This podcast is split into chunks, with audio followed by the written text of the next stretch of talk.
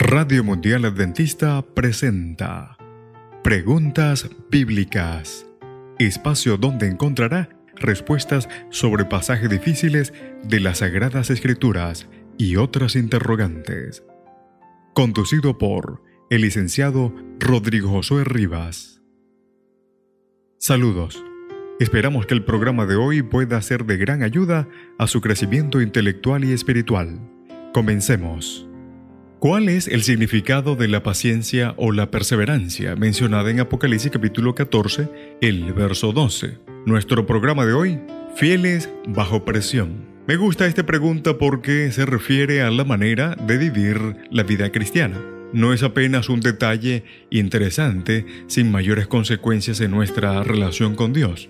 Los que disfrutamos estudiando la Biblia deberíamos tratar de entender su contenido y mensaje tanto como sea posible. Si ese estudio no nos hace mejores cristianos, estamos perdiendo el tiempo. ¿Qué significa entonces la paciencia o la perseverancia de los santos? Vamos a hablar del significado del término en primer lugar. Lo que se ha traducido como paciencia o perseverancia es upomoné jupumoné, que expresa la idea de soportar o seguir adelante bajo circunstancias difíciles podría traducirse también como expectativa.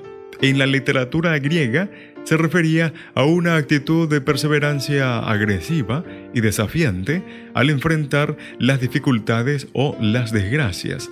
Revelaba el valor, la resistencia y la disposición a sufrir de una determinada persona.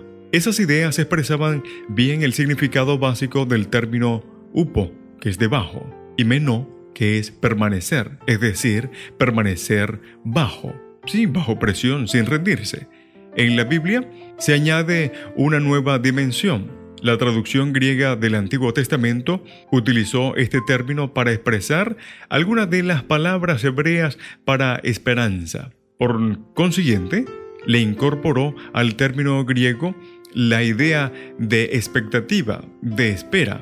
Por ejemplo, en el libro de Jeremías, capítulo 14, el verso 8 dice eh, también esto, y así como en Salmo 71, el verso 5. Así que se consideraba que esta esperanza provenía de Dios y que era la esperanza que sentía su pueblo. El término griego expresaba no solo resistencia y perseverancia bajo presión, sino también la base de tal perseverancia, a saber, confianza y esperanza en Dios, que puede librar a su pueblo de situaciones amenazantes que angustian el alma. En segundo lugar, hablemos del uso de hupomoné en el Apocalipsis. Este sustantivo es utilizado siete veces en el Apocalipsis. Siete es un número que se repite muchas veces en el libro. Así que el término designa la respuesta correcta del pueblo de Dios cuando su fe se ve amenazada. En Apocalipsis capítulo 1, el versículo 9 designa la experiencia de Juan y de las iglesias a las que dirigía su mensaje. Ellos eran copartícipes de la tribulación, el reino y la perseverancia. En unión con Cristo, soportaron con valor los sufrimientos y las aflicciones mientras aguardaban el reino de Dios. A la iglesia de Éfeso, Jesús le dijo, yo conozco tus obras, tu arduo trabajo y tu perseverancia.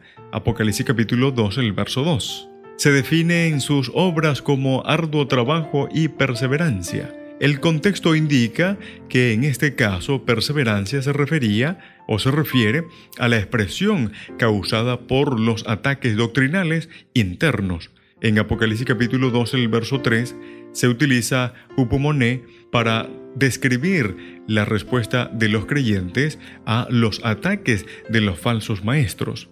Aunque experimentaban la opresión, perseveraron en la fe a cualquier precio.